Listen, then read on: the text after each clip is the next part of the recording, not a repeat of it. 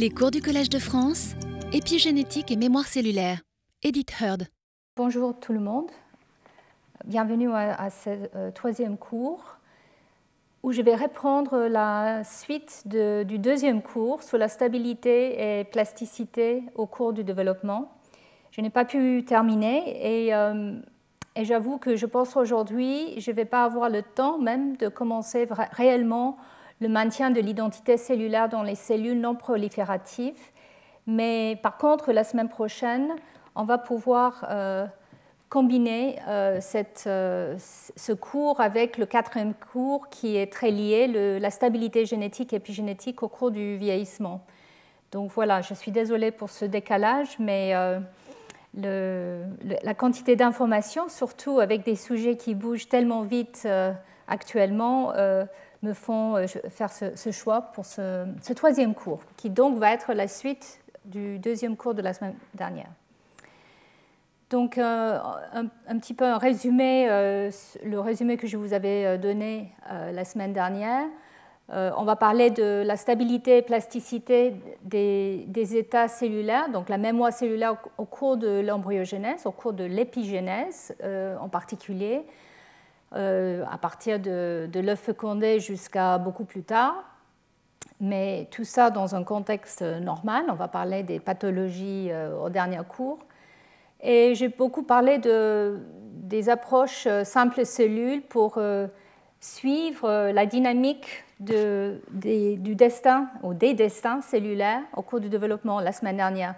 Cette semaine, je vais me focaliser plus sur quelques exemples concrets De, de comment on met en place le destin cellulaire et on établit la mémoire, à quel point cette mémoire peut être effacée et par des, des, euh, des processus euh, actifs.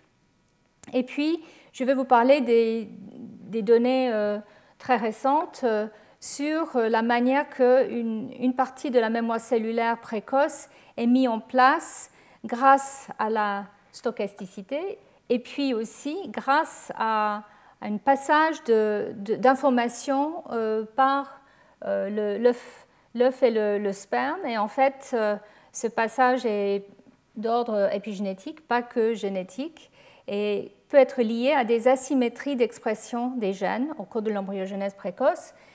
Et je vais vous parler en particulier de l'exemple de l'inactivation du X et des leçons qu'on a apprises sur cette euh, asymétrie. Qui, est mis en, qui permet une mise en place d'une activation soumise à l'empreinte, et puis aussi les étapes de reprogrammation qui ont lieu au cours de l'embryogenèse précoce euh, au niveau de, de ce chromosome X.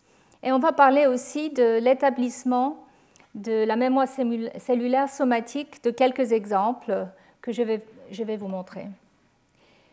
Voilà, voici le, le, la présentation ou les images que je vous avais montrées la semaine dernière. Donc, il y a au moins trois vagues de, de reprogrammation, euh, effacement de la mémoire épigénétique et de, de l'état ou l'identité cellulaire à trois moments différents de, de la vie. Première étape, c'est au moment de, de la fécondation, la reprogrammation dans le zygote qui doit effacer les programmes des gamètes et mettre en place euh, le, le la totipotence, la capacité de, de générer tout type cellulaire et comment, en juste quelques divisions cellulaires, nous arrivons à avoir déjà euh, différents euh, lignages mis en place. Et en particulier, je vais vous parler de ces étapes préimplantatoires où on définit le trophectoderme qui va donner lieu au tissu extra-embryonnaire, y compris le placenta, le l'endoderme primitif qui compte contribue aussi au tissu extra-embryonnaire, et puis l'épiblaste qui, lui, donne lieu à l'embryon proprement dit, c'est-à-dire les cellules qui vont devenir les cellules somatiques, mais aussi la lignée germinale.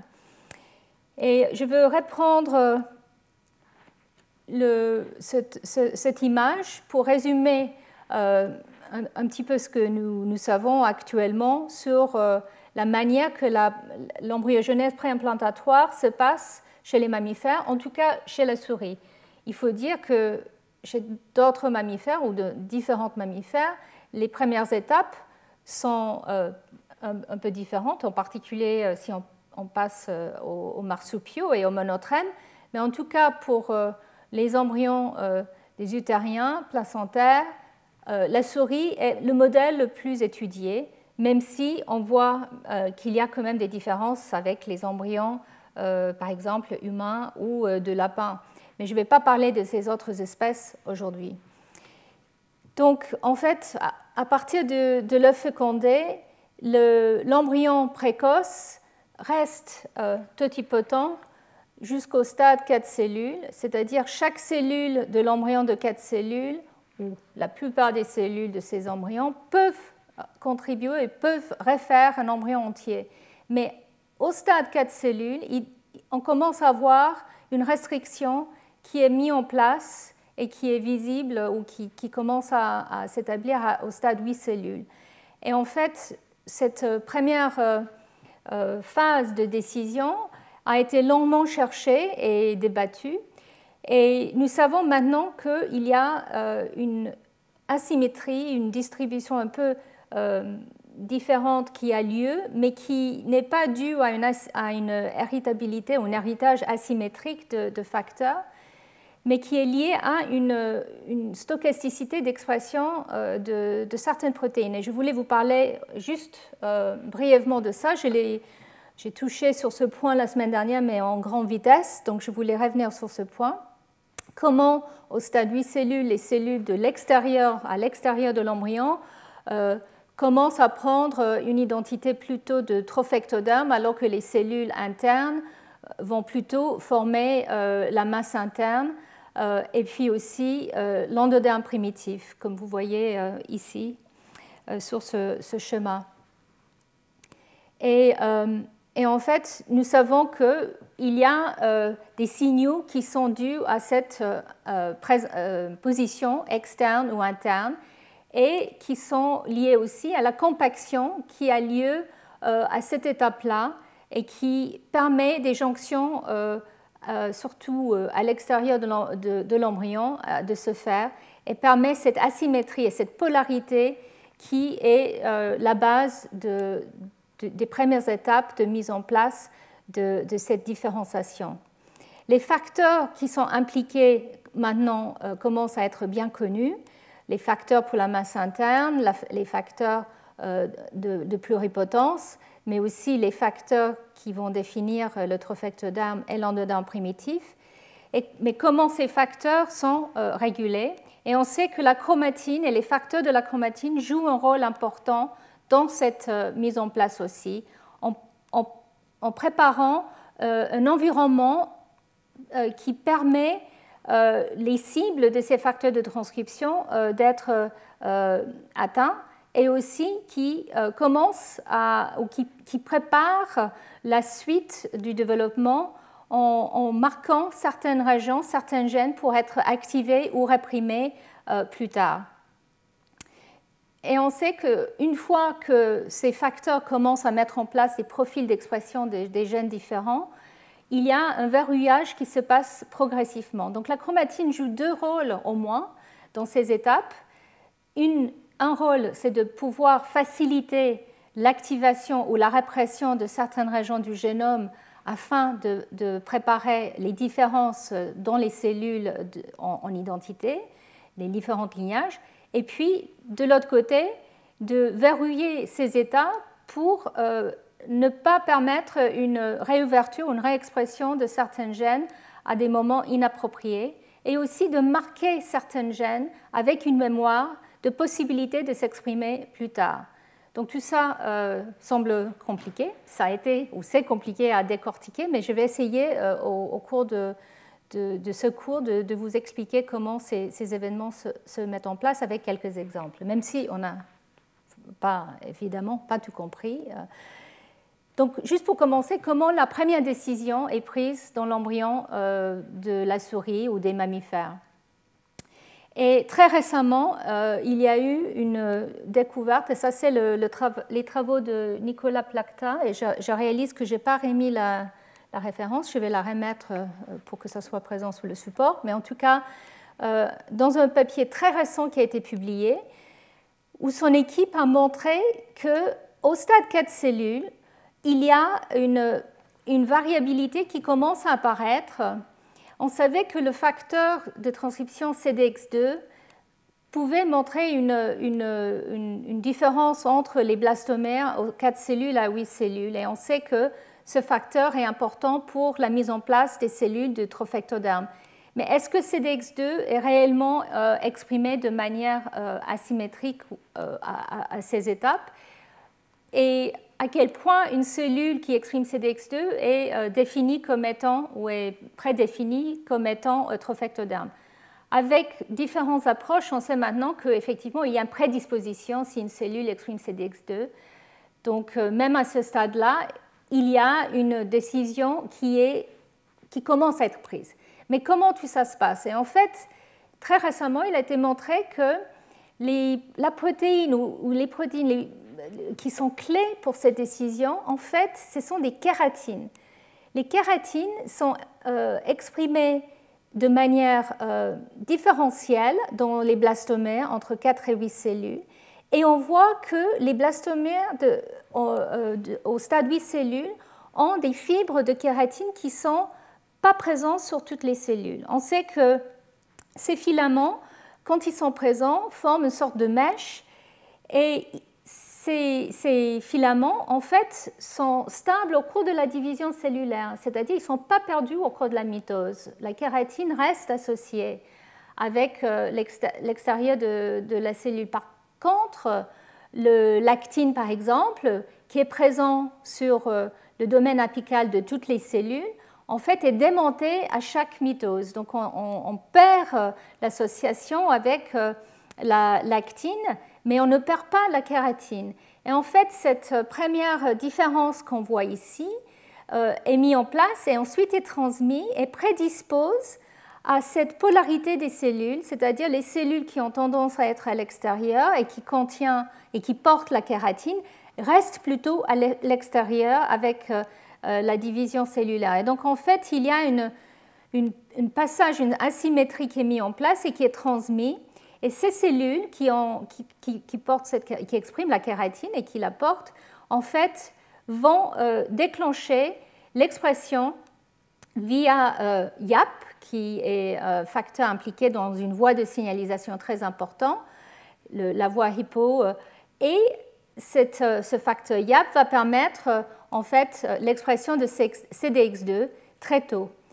Alors, donc, si tout ça est déclenché par la kératine, comment la kératine, elle, elle devient euh, asymétrique ou elle est exprimée que dans, euh, dans un ou deux blastomères à ces stades-là?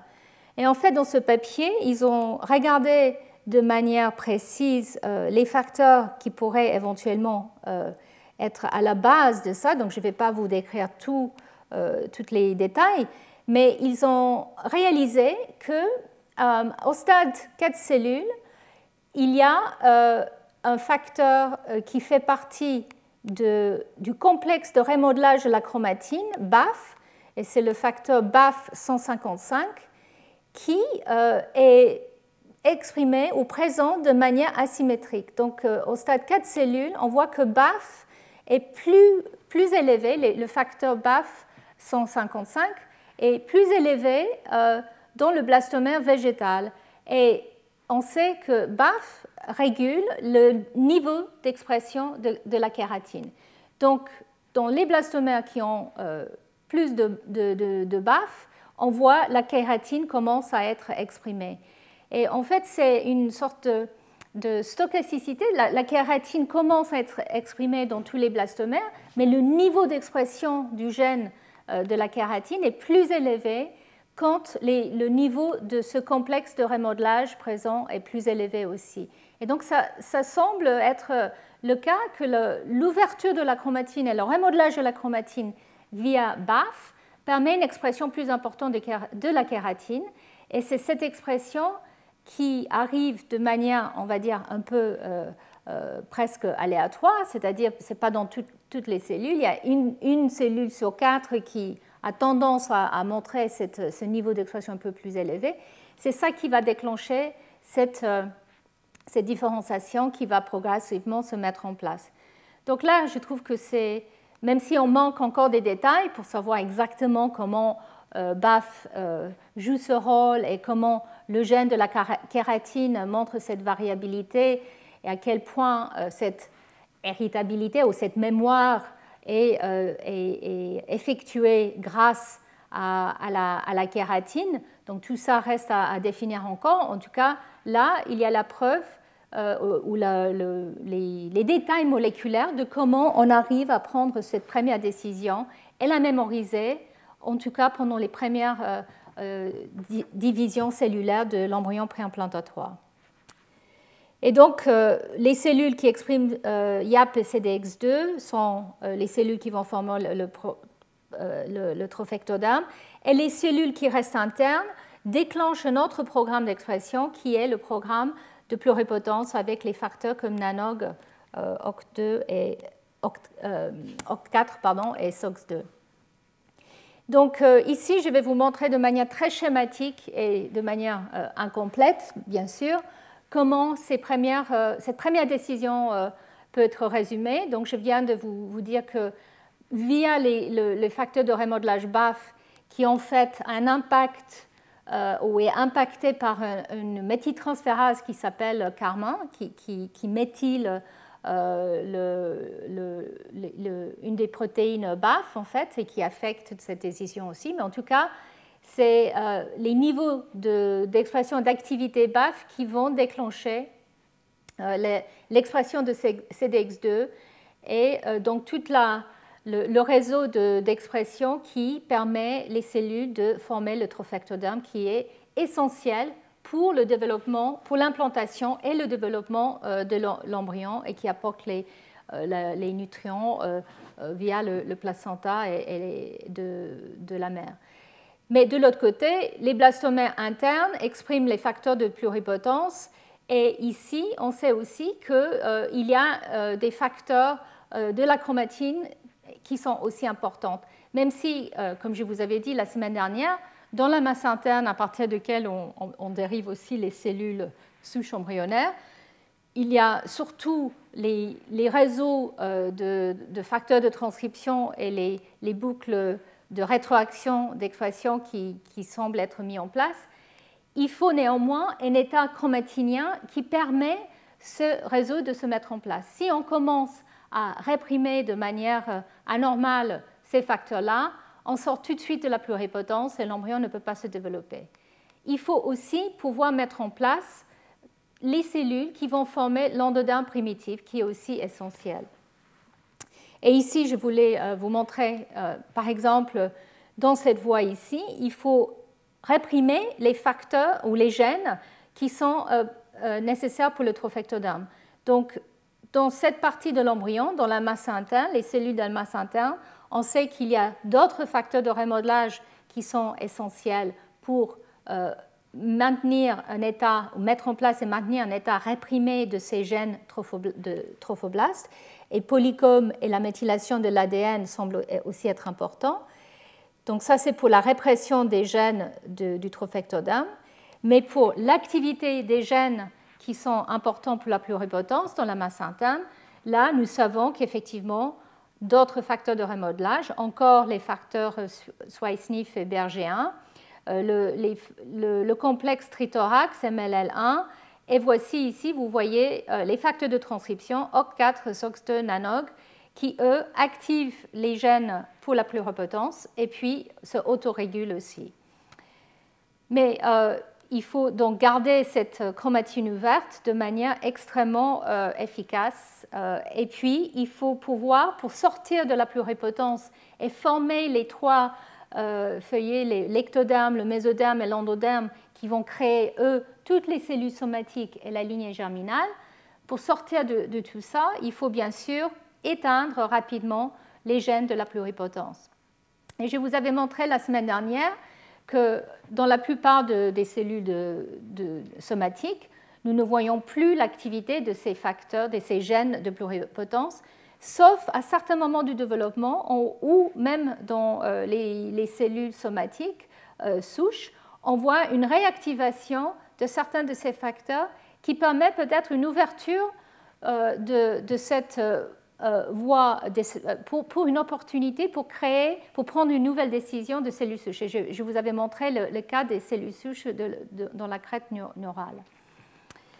Donc, euh, voici les, les, les décisions de manière très basique, mais pour vous montrer à quel point la chromatine est importante pour, euh, pour mettre en place cette première euh, étape de, de, de réseau d'expression des gènes. Et puis ici, je vous montre comment, pour sortir euh, de, de la pluripotence et établir les feuillets, en fait, il faut euh, bien sûr garder, réprimer les facteurs de pluripotence, Euh, ou, ou, les, ou mettre en place cette, cette silence, comme je vous avais montré. Et ça, c'est euh, progressivement, on sait, via euh, les voies de H trois K neuf, euh, méthyl, la méthylation d'H trois K neuf et puis aussi la méthylation de l'A D N. Mais aussi, il faut pouvoir éteindre, mais pas de manière définitive, les gènes qui sont importants pour euh, le développement plus tardif ou pour les les tissus euh, spécifiques. Et donc, en fait, il faut éteindre de manière réversible les, les gènes qui sont importants pour les lignages euh, très spécifiques. Et puis, bien sûr, il faut activer ces gènes au, moment, au bon moment, avec les, bon, avec les facteurs de transcription appropriés. Il faut pouvoir les activer et puis les garder actifs dans, euh, dans une manière euh, perpétuelle. Et la semaine dernière, et au premier cours, je vous avais parlé beaucoup de comment propager ces états chromatiniens euh, au long euh, des divisions euh, cellulaires pour maintenir ces profils d'expression génique très précis. Donc, euh, les gènes qui doivent rester actifs au cours des divisions cellulaires, les gènes qui doivent être réprimés. Et je vous avais parlé de, du fait que la, la chromatine réprimée euh, est, est a plus tendance d'être gardée euh, au cours de la réplication et la mitose que la chromatine active. Mais néanmoins, nous savons que la transcription, les facteurs de transcription et les facteurs de remodelage arrivent à maintenir un état euh, ouvert de la chromatine. Mais à la base de tout ça, les facteurs de transcription jouent un rôle extrêmement important. Et en fait, entre euh, ces deux états euh, où, où il y a une répression réversible et une expression active, nous savons maintenant qu'il y a aussi des états qu'on va dire, euh, euh, qui sont établis et qui permettent une, une, un potentiel d'expression où les facteurs de transcription peuvent être déjà présents même si le gène n'est pas actif, mais qui peut être activé à un moment voulu du développement ou euh, avec un signal particulier euh, environnemental, par exemple hormonal ou euh, lié à euh, un stress, euh, par exemple, dans, euh, une, une stress, on va dire, de, euh, au niveau de, des cellules souches ou dans, dans les voies euh, qui sont euh, importantes à, pour renouveler les tissus euh, et l'homéostase. Je vais revenir sur ces points euh, la semaine prochaine, mais en tout cas, je voulais aujourd'hui parler un petit peu de comment on arrive à mettre en place Euh, ces états, euh, on va dire, intermédiaires où le gène est prêt à, pour expression au bon moment, mais n'est pas exprimé. Et là, la chromatine joue aussi un rôle très important et la combinaison de, de facteurs de transcription euh, également. Mais pour revenir au niveau, euh, au, à, à l'embryogenèse précoce et aux phénotypes qui sont liés à la chromatine, je vous avais montré la semaine dernière qu'en fait, il y a une liste de plus en plus importante des facteurs qui sont impliqués dans la chromatine, donc euh, les modifications des histones, les méthyltransférases ou les déméthylases, la méthylation de l'A D N. Et de plus en plus, parce que maintenant on a les outils pour perturber les facteurs qui mettent en place la méthylation ou euh, l'acétylation ou les autres modifications des histones et les facteurs qui s'associent à la chromatine, on arrive à les perturber. Et donc, à des moments précis, on peut voir quel est l'impact sur l'identité cellulaire, sur la mémoire cellulaire, sur l'expression génique, surtout, comme je disais euh, la semaine dernière, avec les outils simples cellules que nous avons aujourd'hui. Et donc, euh, je voulais vous montrer un exemple pour illustrer tout ça. Euh, j'aurais pu choisir euh, un, plusieurs parmi ceux-là, parce qu'il y a de plus en plus de données qui sortent, mais je voulais vous parler De, de cet exemple qui est une histone méthyltransférase euh, qui méthyle la lysine trois de histone H trois, pardon, la lysine neuf de l'histone H trois euh, pour arriver à une diméthylation. Donc, euh, c'est une diméthylation et pas une triméthylation de H trois K neuf. Et ce type de méthylation, on la trouve dans l'euchromatine. Donc, c'est les régions du génome qui ne sont pas réprimées de manière euh, constitutive. C'est des régions qui sont plutôt ouvertes et potentiellement activables, mais qui sont néanmoins réprimées. Et, et donc, euh, cette méthylation, on la, on la trouve de manière focale à certaines gènes euh, au cours du développement et aussi à euh, des répétitions, euh, des, des éléments euh, répétés, certains éléments répétés. Et nous savons que si on délète cette histone méthyltransférase qui s'appelle G neuf a ou E H M T deux, pardon, E H M T deux, je vais l'appeler G neuf a pour faciliter, pour la faciliter. Et donc, en fait, quand on, la, on, la, on fait un, un knock-out de cette, ce gène, on voit qu'il y a un arrêt au cours du développement très précoce. Et donc, je voulais vous parler euh, brièvement des résultats de Jan Zilic, qui euh, était euh, postdoctorant dans mon équipe euh, jusqu'à très récemment. Maintenant, il a sa propre équipe à, à l'université de Copenhague. Euh, et pendant sa thèse, il a travaillé dans le laboratoire de Azim Surani et il a décortiqué le rôle de G neuf a. Et je voulais vous parler de manière euh, assez résumée, en résumé de, de, de ses découvertes. Donc, euh, il a été connu déjà par, le, par l'équipe, par les travaux de Tachibana, que G neuf a est important pour la répression, de, de, pour la, l'établissement des domaines silencieux dans le, dans le génome au cours du développement. Le knockout, comme je l'ai dit, est létal entre jour huit virgule cinq, neuf virgule cinq, mais euh, la raison pour cette létalité était peu connue. On sait que G neuf a est une, une méthyltransférase de H trois K neuf, comme je l'ai dit, euh, et que cette méthylation est la diméthylation de la lysine neuf, et qu'une fois qu'on euh, voit cette euh, méthylation apparaître avec G neuf a, on voit des domaines se propager, surtout au niveau des gènes qui sont régulés au cours du développement. Et je vous avais beaucoup parlé de ces domaines de répression qui doivent être mis en place. Ça participe à la stabilité d'un état réprimé. Et donc G neuf a, avec son cofacteur, son partenaire G L P, est capable de propager de cette méthylation sur des régions euh, euh, assez importantes, de plusieurs kilobases ou même dizaines de kilobases dans, dans certains cas. Et nous savons aussi que cette méthylation est, euh, empêche la reprogrammation des cellules somatiques. C'est-à-dire que G neuf a est un des, des freins dans la reprogrammation euh, des cellules euh, somatiques vers les cellules I P S, euh, les cellules induites à la pluripotence. Donc nous savons que c'est, c'est un marque épigénétique qui, qui est là pour verrouiller euh, un état réprimé euh, de, de ces gènes développementaux, et qu'il faut l'enlever pour pouvoir réellement réactiver le programme à la pluripotence. Nous savons aussi que G neuf a permet la mise en place d'une répression encore plus, encore plus euh, euh, euh, forte euh, via le recrutement de la méthyltransférase. Donc G neuf a recrute les de novo méthyltransférases euh, qui permettent une mise en place de méthylation qui euh, rajoute un frein supplémentaire à ces régions. Mais euh, donc la question que Yann se posait est quel est le rôle de cette méthylation au cours du développement?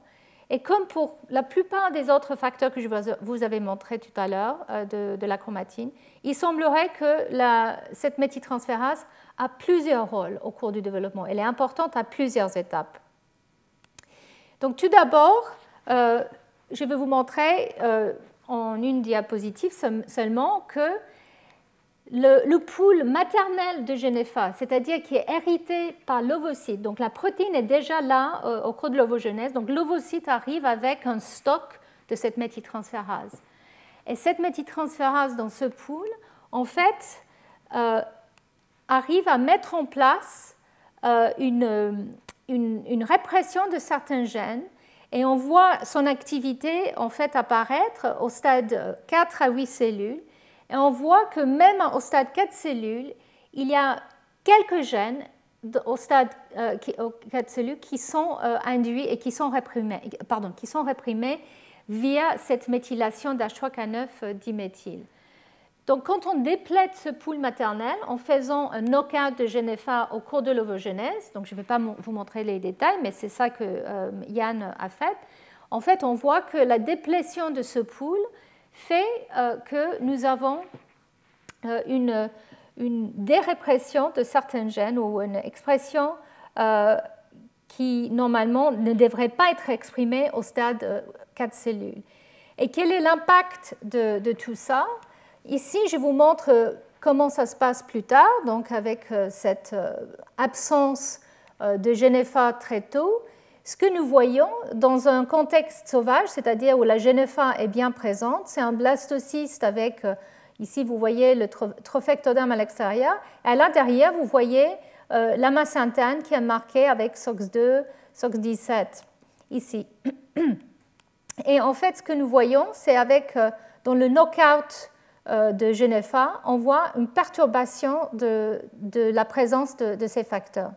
Donc en fait, euh, les facteurs aussi comme GATA six, qui est une des protéines qui est importante pour l'endodin primitif, et aussi F G F R un, le récepteur de un de F G F, en fait, dans les deux cas, euh, ces facteurs sont euh, significativement euh, diminués euh, dans euh, les embryons au stade blastocyste. Donc, tout ça, ça a été fait avec une, une séquençage de la, du transcriptome euh, à, à simple cellule, non seulement par l'immunofluorescence que vous voyez ici. Ici, on détecte les, des anticorps contre ces facteurs. Ici, on, on regarde l'expression des gènes en regardant cellule par cellule dans les, la situation euh, sauvage, G neuf A, et dans la, le contexte knockout. Et on voit que, donc ça, ça a été fait à l'échelle du génome, bien sûr, ou du transcriptome pour chaque cellule, mais ici, Euh, on vous montre que deux, deux exemples de gènes clés qui sont fortement perturbés quand G neuf A n'est pas présent. Donc ça veut dire que euh, la, le, la répression de certains gènes par G neuf A dès le stade quatre cellules semble important pour la mise en place correcte de euh, la différenciation qui forme l'embryon préimplantatoire. Comme je vous avais parlé tout au début de B A F, Euh, la kératine et C D X deux et le trophectoderme. Ici, je vous montre qu'effectivement, le, le pool maternel de G neuf A semble être important pour empêcher l'expression aberrante de certains gènes qui, qui ferait que euh, les, les cellules qui normalement vont donner lieu à, à la masse interne et l'endoderme primitif puissent se former. Mais si on délète G neuf A, si Yann, quand Yann a délété G neuf A plus tard, donc de, de manière zygotique, donc en fait, ici, on va déléter le gène euh, dans le zygote, donc c'est-à-dire le pool maternel est présent mais va disparaître progressivement, mais quand l'activation zygotique a lieu, G neuf A ne va pas pouvoir être exprimé, donc il n'y aura pas euh, le, de, de G neuf A. Qu'est-ce qui se passe ? Et ça, c'est dans un autre papier que Yann a, a regardé. Euh, ici, on voit qu'au cours de l'embryogenèse, dans la masse interne et dans l'épiblaste, normalement H trois K neuf diméthyl, donc le marque que G neuf A met en place, accumule dans la masse interne et dans l'épiblaste. Qu'est-ce, qu'est-ce, que, qu'est-ce, que, qu'est-ce que cette marque fait ? Qu'est-ce qui est réprimé là ? Et donc, en enlevant G neuf A à, à, à ces étapes-là, en fait, on voit la létalité à huit jours et demi dont j'ai parlé euh, tout au début. Et en fait, en regardant au niveau de la chromatine pour voir où se trouve H trois K neuf euh, diméthyl, mais aussi les marques euh, comme euh, H trois K vingt-sept triméthyl, qui est la marque euh, déposée par, le, par Polycom, à différentes régions du génome, en fait, il est clair que euh, par euh, transcri transcriptomique et par le ChIP-seq, on voit que les gènes sont, euh, qui normalement devraient être euh, réprimés sont fortement exprimés dans le cas euh, du, du knockout. Et ici, on voit que la méthylation H trois K neuf qui normalement est mise en place est fortement euh, perturbée. Alors, donc, qu'est-ce qui se passe euh, au niveau euh, de ces gènes ? Quels, quels sont ces gènes ? En fait, euh, on sait qu'au cours du développement, ces niveaux d'expression ou de, de méthylation d'H trois K neuf diméthyle, qui sont aussi accompagnés par une redistribution de H trois K vingt-sept triméthyle, sont nécessaires pour la répression de certains gènes très spécifiques. Et ces gènes euh, incluent les gènes qui vont mettre en place la lignée germinale, les régulateurs de la lignée germinale, des gènes impliqués dans le cycle cellulaire, dans l'apoptose et le développement. Et en fait, en regardant par, par ChIP-seq euh, où se trouve H trois K neuf, on voit que cette méthylation qui est déposée par G neuf A et va, va se mettre sur les éléments régulateurs de, de ces gènes, sur les enhancers. Donc, ce sont des éléments clés qui se trouvent parfois très loin de, du gène lui-même, mais la présence de cette modification semble importante pour renforcer la répression de ces gènes très spécifiques. Et en fait, cet euh, programme de méthylation par G neuf A est important pour garder la répression, euh, ou mettre en place et garder la répression de ces gènes et ne pas permettre une expression aberrante, par exemple, des, des gènes qui sont impliqués euh, dans euh, la lignée germinale, dans des, dans des cellules qui doivent euh, être somatiques, et cetera. Et donc, en fait, voici les, les gènes qui semblent être euh, dé, euh, euh, déré, dérégulés euh, dans l'absence de G neuf A, des gènes qui sont euh, surexprimés euh, de manière aberrante. Et donc, euh, le modèle que Yann a, a proposé, en regardant non seulement dans les embryons, mais aussi dans le contexte des cellules souches embryonnaires qui sont différenciées in vitro vers les cellules de, de l'épiblaste, c'est que effectivement euh, G neuf A est essentiel pour mettre en place H trois K neuf diméthyle au niveau des gènes et de leurs enhancers qui doivent être réprimés pour permettre euh, le, la formation euh, des, des lignages euh, précoces. Et, euh, et l'absence de G neuf A fait que les enhancers, en fait, euh, peuvent euh, être ouverts, actifs et s'associer avec des promoteurs de ces gènes. Et en fait, l'ouverture des enhancers est associée avec une, une transcription à faible niveau qu'on appelle le e R N A, qui a aussi été mesurée. Donc, euh, voilà le modèle. Le modèle, c'est qu'en fait, euh, au cours de l'embryogenèse précoce, euh, certains gènes qui sont présents euh, très tôt euh, dans la masse interne doivent être euh, réprimés, et euh, c'est H trois K neuf qui est ciblé vers ces régions pour réprimer euh, les gènes, en particulier via des domaines d'H trois K neuf diméthyle qui touchent à, à ces enhancers. Et en l'absence de G neuf A, ces gènes continuent à être exprimés et donc perturbent fortement euh, la mise en place de, de l'embryon. Donc G neuf A joue au moins deux rôles, et on sait maintenant avec les knockouts dans les, les tissus somatiques ou plus tardivement au cours de l'embryogenèse qu'à plusieurs, à, à chaque étape G neuf A peut jouer un rôle, mais en tout cas à ces étapes précoces que je vous ai montrées. Le pool maternel de G neuf A est essentiel pour les premières étapes de différenciation, et l'absence de G neuf A perturbe la formation euh, de, de la masse interne et de, de l'endoderme primitif. La G neuf A met en place euh, le, des, des domaines d'H trois K neuf diméthyle qui sont importants pour la répression de programmes transcriptionnels très particuliers, spécifiques, en particulier le, la voie euh, germinale et aussi euh, les, le, euh, les, les gènes qui sont impliqués dans la prolifération. Et on sait qu'à cette étape, euh, vers six jours et demi, il y a une énorme prolifération cellulaire qu'il faut contrôler. Donc, on pense que la G neuf A joue un rôle important ici. Donc, voilà le, la, la conclusion pour ce, ce facteur. Donc, c'est juste un des exemples, mais euh, comme je le disais, pour chacun de ces facteurs épigénétiques, nous pensons euh, qu'ils jouent un rôle pour euh, souvent le, la mise en place des profils euh, corrects de, de transcription génique, et aussi ensuite pour leur maintien qui accompagne cette différenciation et la mise, la mise en place d'identité cellulaire qui doit être mémorisée. Donc si je reviens à mon schéma ici, je voulais revenir sur une autre particularité ou caractéristique de euh, la mise en place du programme génétique au cours de l'embryogenèse précoce. Donc ici, je viens de, de vous parler en fait euh, des marques épigénétiques comme H trois K neuf triméthyle, H trois K vingt-sept triméthyle. Et en fait, je voulais vous parler de, de l'information qui euh, arrive avec euh, les génomes parentaux. Donc, avec l'ovocyte, bien sûr, il y a énormément de facteurs protéiques, les messagers, les A R N messagers, ainsi que le génome maternel et ses marques, ses modifications épigénétiques.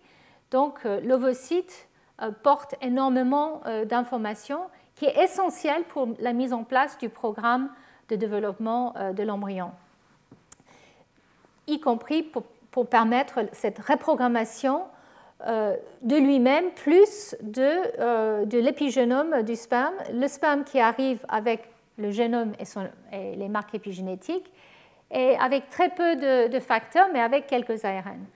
Mais en fait, nous, nous réalisons qu'à euh, ce stade euh, de, de fécondation, même s'il y a une, une tabula rasa, comme on dit, pour effacer la plupart des choses, il reste néanmoins un tout petit peu d'informations qui vient du génome maternel et paternel et qui semble être important pour la mise en place correcte de, de l'embryogenèse.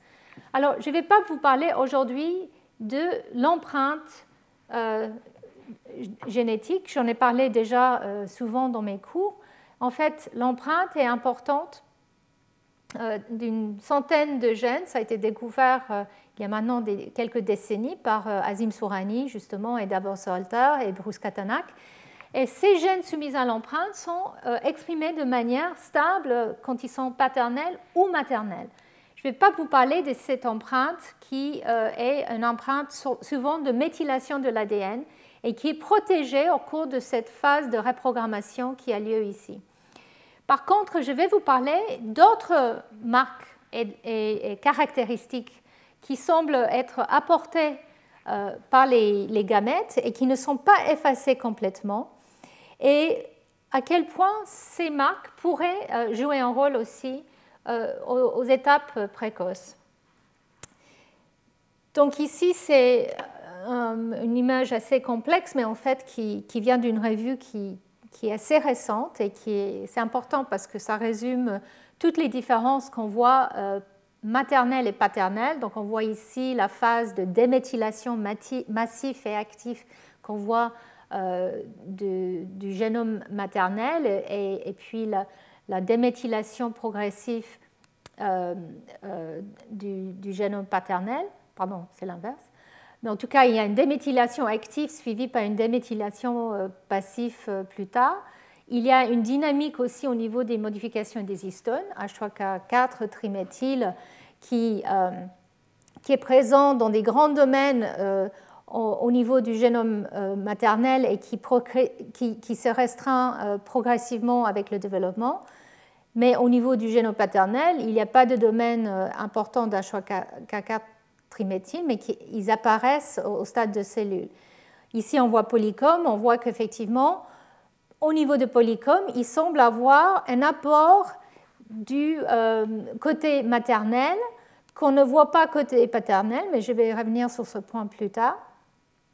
Et on commence à voir qu'il y a certaines régions qui deviennent bivalents, c'est-à-dire qui ont des marques actives et inactives, surtout euh, au moment de la mise en place des lignages euh, plus tardifs, euh, la mise en place euh, des, des voies euh, somatiques. Et puis, euh, on a parlé d'H trois K neuf diméthyle, euh, il n'est pas noté ici malheureusement, mais H trois K neuf triméthyle en tout cas montre aussi une dynamique importante qui est souvent liée avec les régions euh, euh, ré, euh, des, des, des éléments euh, répétés et des régions euh, De, qui sont euh, l'hétérochromatine constitutive comme les régions péricentriques.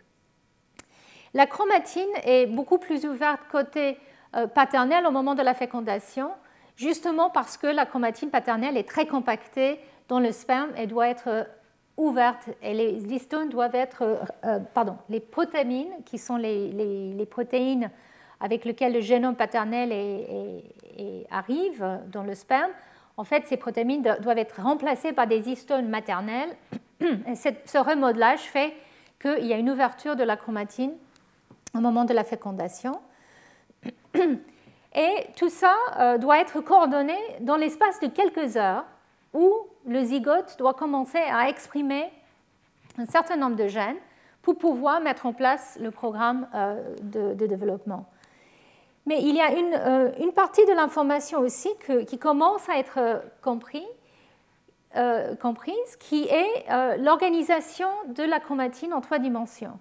Et jusqu'à récemment, nous n'avions pas euh, les outils pour pouvoir étudier euh, cette, euh, cette organisation. On avait les outils pour regarder le, les nucléosomes et leur euh, compaction, mais pas à une échelle plus importante. Et je vous avais déjà parlé des approches euh, de, de trois C, Chromosome Conformation Capture, qui nous permet maintenant de regarder au-delà des nucléosomes et la chromatine euh, au niveau des nucléosomes, de regarder euh, l'organisation en, en trois D au niveau des, des, des boucles, et des boucles qui sont sans doute euh, permises par euh, la, le facteur qui est la cohésine et un facteur C T C F qui, qui se situe, qui s'associe avec l'A D N et qui met l'extrusion de ces boucles, dans lequel on pense qu'un euh, gène euh, qui est associé avec un de ces éléments euh, régulateurs et plus efficacement exprimé.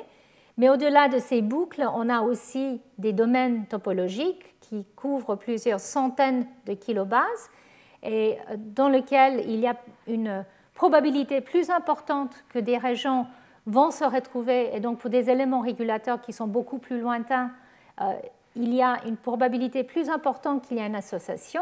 La formation, l'existence de, de ces domaines est bien, euh, est bien acceptée, mais la méthode ou la manière de les mettre en place euh, reste toujours assez euh, discutée. Et sans doute, ces domaines topologiques associés peuvent être créés de différentes façons, soit via euh, l'extrusion et euh, la cohésine et C T C F, mais à l'intérieur de chacun de ces T A D, en fait, il y a plusieurs loupes, souvent plus petites. Donc, comment on fait pour avoir ces régions beaucoup plus, plus importantes et qui semblent être assez stables au cours de, en, en tout cas dans les cellules somatiques. Mais au cours du développement, vous allez voir, les choses sont beaucoup plus dynamiques. Et ces T A D euh, sont peut-être, ou ces domaines sont formés de différentes façons. Et puis au niveau de, à une autre échelle, il y a euh, l'échelle sur des mégabases en six euh, sur, les, sur le même chromosome, mais aussi en trans entre différents chromosomes, où les régions qui sont plutôt euchromatiques ou hétérochromatiques ont tendance à s'associer ensemble et on, a, on les appelle des compartiments.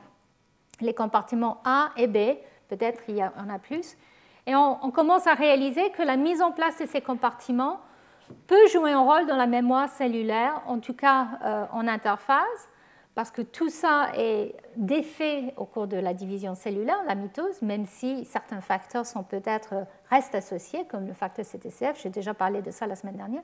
Mais en tout cas, les compartiments et les T A D pourraient être une manière de mémoriser un état. Et pour les compartiments, c'est un état d'activité ou inactivité. Et on pense que ces, ces régions, soit plutôt actives, soit plutôt inactives, ont tendance à, à se mettre ensemble et peut-être de euh, se renforcer euh, via même des processus biophysiques. Donc là, je ne vais pas parler aujourd'hui de, la, de la, la, la séparation de phases, mais l'idée qu'ils peuvent même créer des compartiments physiques qui euh, ont une tendance à rester ensemble beaucoup plus importante. Donc en tout cas, voilà les niveaux différents d'organisation. Et si on regarde via les techniques C, comme je l'ai déjà décrit, ici on voit l'échelle des chromosomes, que les chromosomes ont tendance à s'associer entre eux, elles. Donc ici, c'est chaque chromosome qui est les, la, la fréquence d'interaction entre les séquences qui est montrée ici. Donc une fréquence haute est en rouge, une fréquence basse d'interaction entre deux séquences est en, en blanc. Donc chaque chromosome a tendance à rester Euh, euh, euh, à, à se contacter lui-même plus souvent que d'autres chromosomes, mais il y a des interactions entre des chromosomes aussi. Donc ça, c'est au niveau aussi des compartiments. Et à la, euh, au niveau des compartiments, on voit qu'il y a différentes régions qui ont tendance à, à être associées et que ça, ça change dans des tissus différents. Et puis, les T A D qui ont, euh, une, qui ont une certaine stabilité, en tout cas dans les cellules somatiques hors de la différenciation, et les frontières des T A D qui sont assez bien définies et qui très souvent sont euh, associées avec euh, les sites C T C F. Donc, comment tout ça est mis en place au cours du développement précoce? Et je voulais vous parler de ça parce qu'il y a euh, des, des papiers récents qui euh, tendent à montrer qu'en fait, les génomes paternels et maternels arrivent avec une certaine prédisposition à former certains contacts et domaines qui sont là de manière transitoire et qui disparaissent après. Donc tout d'abord, ici je vous montre un papier du labo de, de Xi, qui euh, une, une étude très élégante, qui montre qu'en fait, tôt au cours du développement, euh, il y a la présence de P A D, qui sont des domaines qui ressemblent beaucoup à des T A D en taille et par euh, des, des, des méthodes C, mais qui sont en fait euh, associés avec polycom plutôt qu'avec C T C F et cohésine. Et donc en fait, ces, euh, ces P A D, comme ils les appellent, polycom associated domains, en, sont enrichis euh, avec le marque H trois K vingt-sept triméthyle et sont présents dans des ovocytes euh, tardifs. Ils sont déjà présents dans l'ovocyte tardif. Et en fait, je vais vous montrer que ces P A D sont présents, ils sont dissociés au moment de, de la reprise de l'améiose dans les ovocytes, mais réapparaissent juste après euh, la fécondation. Et ces P A D sont clairement dus à polycom parce que euh, dans ce papier, ils ont perturbé P R C un et P R C deux pour voir l'impact. Et c'est clair que P R C un est important pour euh, ces, euh, la, la formation de ces P A D euh, dans l'ovocyte au cours de l'ovogenèse. Peut-être pas P R C deux, en tout cas pas pour le maintien de ces P A D. Et puis après, la, au moment de la réapparition de ces P A D au cours de l'embryogenèse précoce, là c'est clair que P R C deux semble être important pour leur formation en, en utilisant des, des knockouts. P R C un n'a pas, ne peut pas être testé euh, dû à une létalité très précoce. En tout cas, voici euh, les données.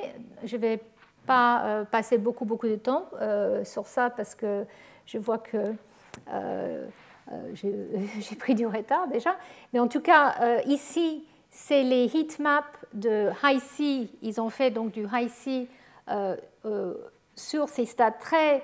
Euh, précoce de l'embryogenèse, en fait ici, non pardon, c'est, le, c'est les cellules O S et les cellules de la lignée germinale et puis euh, à différents stades euh, de l'ovogenèse. Et c'est pour montrer qu'en fait, globalement, dans, les, dans la lignée germinale, dans les cellules primordiales, on voit des profils de, de compartiments euh, et des T A D qui sont assez similaires aux cellules O S, donc euh, ici. Mais par contre... Euh, Euh, au niveau de l'ovogenèse, on voit que toute la structure euh, est perdue euh, euh, au cours de, de l'améiose. Et, et on voit ici qu'effectivement, dans les ovocytes, euh, ils sont arrêtés en métaphase. Donc, en fait, ça, c'est un, des chromosomes en, en mitose. Hein. Mais euh, on voit qu'effectivement, il y a une, une perte euh, évidente de, de compartiments et de, et de, de T A D. Mais après, quand ils regardent au cours de l'embryogenèse, et quand ils regardent en fait au cours de l'ovogenèse ici, on voit qu'il y a certaines structures qui, qui apparaissent. Et euh, si on voit à, à l'intérieur, ou si on fait un zoom, on voit que le, cette caractéristique, ce profil caractéristique de, de carré, en fait, il s'agit de, de compartiments, mais, ces domaines, mais ce sont des petits compartiments.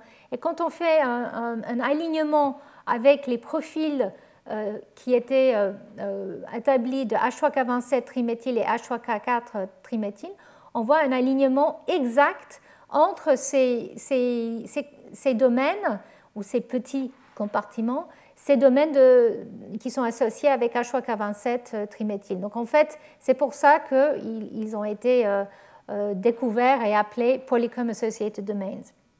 Et dans ce même papier, ils ont regardé ensuite, euh, donc au cours, euh, ici je vous montre une région euh, euh, au cours de, de l'ovogenèse, pour vous montrer comment effectivement euh, ces P A D euh, sont présents et s'alignent avec H trois K vingt-sept euh, euh, triméthyle. Donc ça, c'est dans les ovocytes matures, ici, vous voyez. Mais euh, quand on regarde après, au cours de l'embryogenèse précoce, ici, ce sont les gamètes. Donc là, c'est euh, les ovocytes matures, côté maternel. Et ici, c'est le sperme. Donc côté sperme, on voit qu'il y a une organisation en, euh, en, en domaine qui est... Euh, vite perdu, mais il y a quand même une certaine... Il y a des, des domaines que... Et je vais revenir sur ce point-là. Mais côté maternel, il y a plus, il y a plus une présence des domaines. Et en fait, quand on voit réapparaître ces domaines euh, au stade de cellules, zygotées de cellules, on voit qu'ils s'alignent exactement avec euh, la présence du domaine qui était euh, là dans l'ovocyte. Donc, en fait, on, ré, on revoit... une formation de ces structures au stade de cellules. Et dans ce papier, ils ont regardé euh, que stade quatre cellules et ensuite euh, blastocyste. Ils n'ont pas regardé tout au long. Et ils ont vu que déjà au stade huit cellules, euh, il n'y a plus euh, cette, euh, cette formation claire de, de ces domaines. On commence à voir déjà apparaître les profils de T A D qui sont caractéristiques euh, dont euh, le blastocyste et la masse interne, masse interne que vous voyez ici.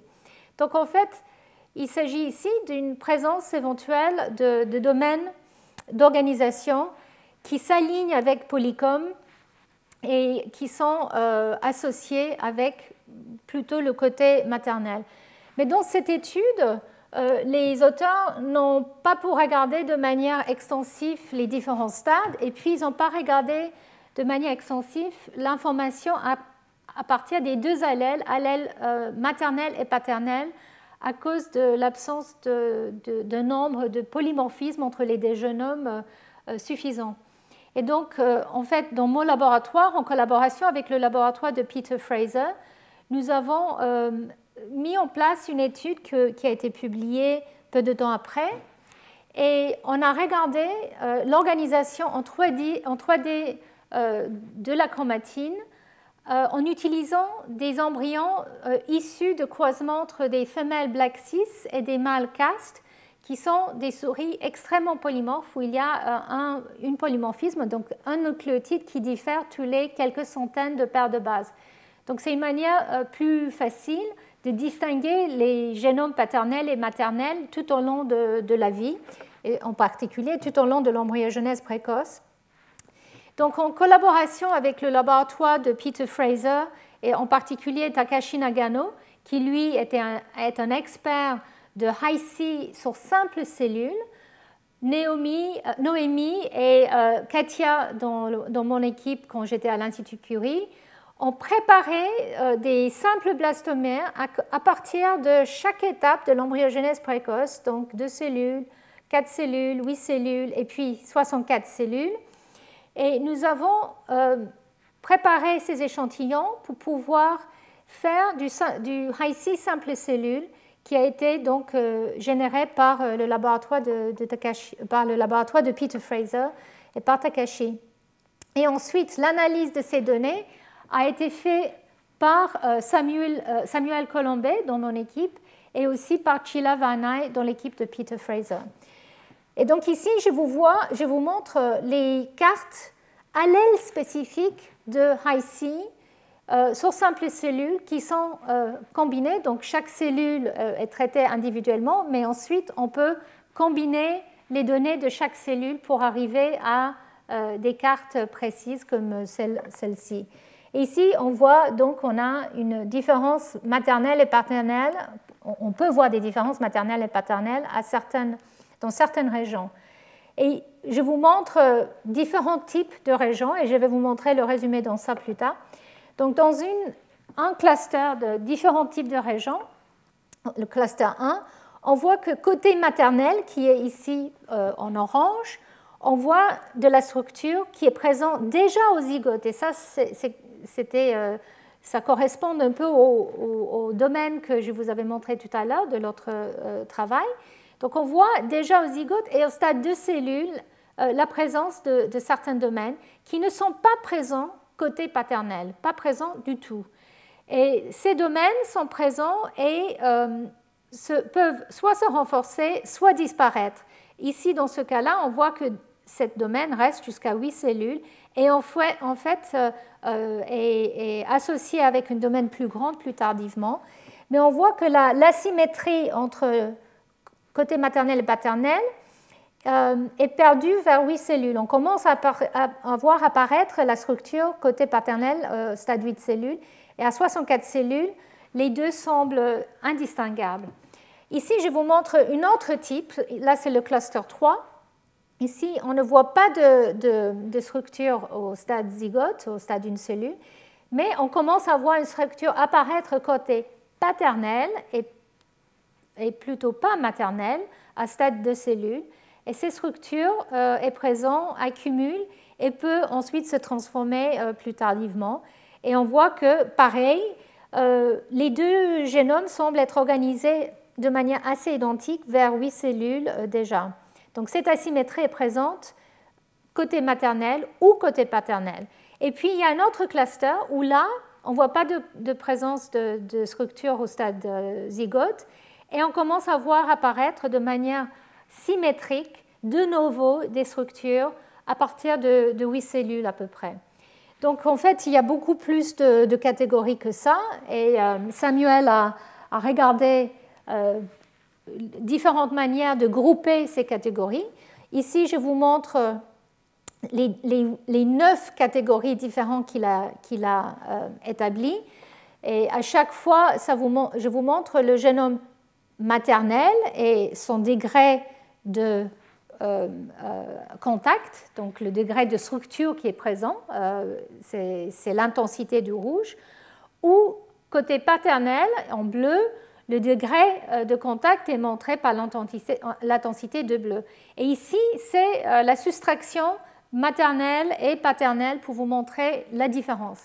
Donc, comme vous voyez, les, les premières clusters ici montrent euh, une, une préformation de structures, soit côté maternel, donc cluster un et deux, soit côté euh, paternel, euh, cluster trois. Ces clusters ici, quatre et cinq, montrent un biais euh, de, de, euh, de, de formation de clusters qui, qui sont euh, formés au cours du, du développement et, et qui sont transitoires, soit côté maternel, soit côté euh, paternel. Et puis ensuite, il y a ces quatre clusters ici, six, sept, huit et neuf, je vous avais déjà montré le, le huit, où là, on voit une formation de nouveau euh, des, des domaines, de structures, et qui semble être symétrique entre euh, euh, les deux génomes dans la plupart des cas, et euh, qui semble être euh, présent, perpétué euh, jusqu'à soixante, soixante-quatre cellules, où il y a peu de différence. Donc voilà les différentes distinctions. Alors, à quoi ça correspond? Donc Samuel a aussi fait une analyse avec les données ChIP-seq qui existaient par d'autres groupes euh, qui ont été publiés, où ils ont fait du ChIP, euh, l'immunoprécipitation de la chromatine pour regarder différentes marques des histones aux différents stades de l'embryogenèse. Et nous avons pu corréler donc les profils qu'on voyait, euh, nous, de, de structures et ces différents euh, clusters d'interaction, soit plutôt maternels, soit plutôt paternels, Euh, et puis euh, soit euh, de novo. Et en fait, ce que nous avons vu, c'est que euh, dans, dans, les, dans, dans les deux cas, la, les, les structures, les domaines préformés déjà au stade zygote de cellules corrèlent très fortement avec H trois K vingt-sept euh, triméthyle. Et donc, c'est surtout Euh, Euh, côté maternel, mais aussi le, le cluster trois, je vous, je vous rappelle, là c'était un billet plutôt paternel, où on voit les domaines côté paternel, et là on voit pareil qu'il y a une présence euh, enrichie de H trois K vingt-sept triméthyle. Donc ça c'est une légère différence avec ce que, ce que l'autre papier euh, a, a proposé, mais euh, comme vous voyez, il y a beaucoup moins de ces domaines euh, côté paternel euh, que côté maternel. Côté maternel, il y a vraiment un fort enrichissement et, et, en, et en fait, il s'agit là, on pense effectivement de ces euh, P A D, Polychrome Associated Domains. Et ici, euh, c'est pour vous montrer le degré d'enrichissement euh, de H trois K vingt-sept triméthyle et euh, l'intensité de ces domaines et, et leur dynamique au cours du développement.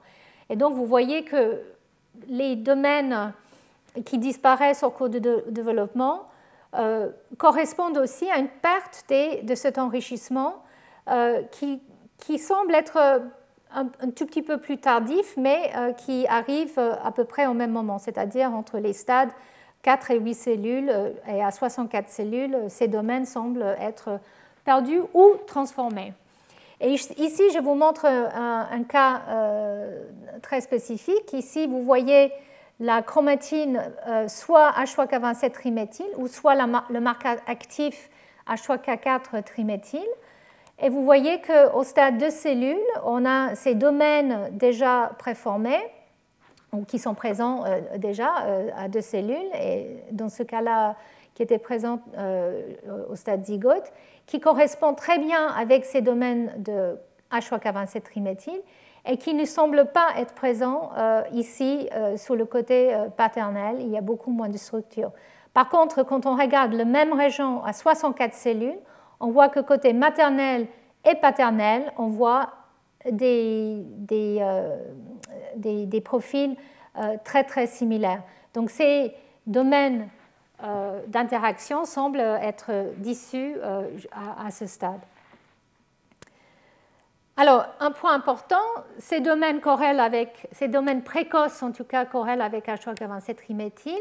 Est-ce qu'ils corrèlent avec C T C F? Je vous avais déjà dit que les T A D euh, semblent être associés avec les frontières qui ont euh, l'association ou le, la fixation du facteur C T C F.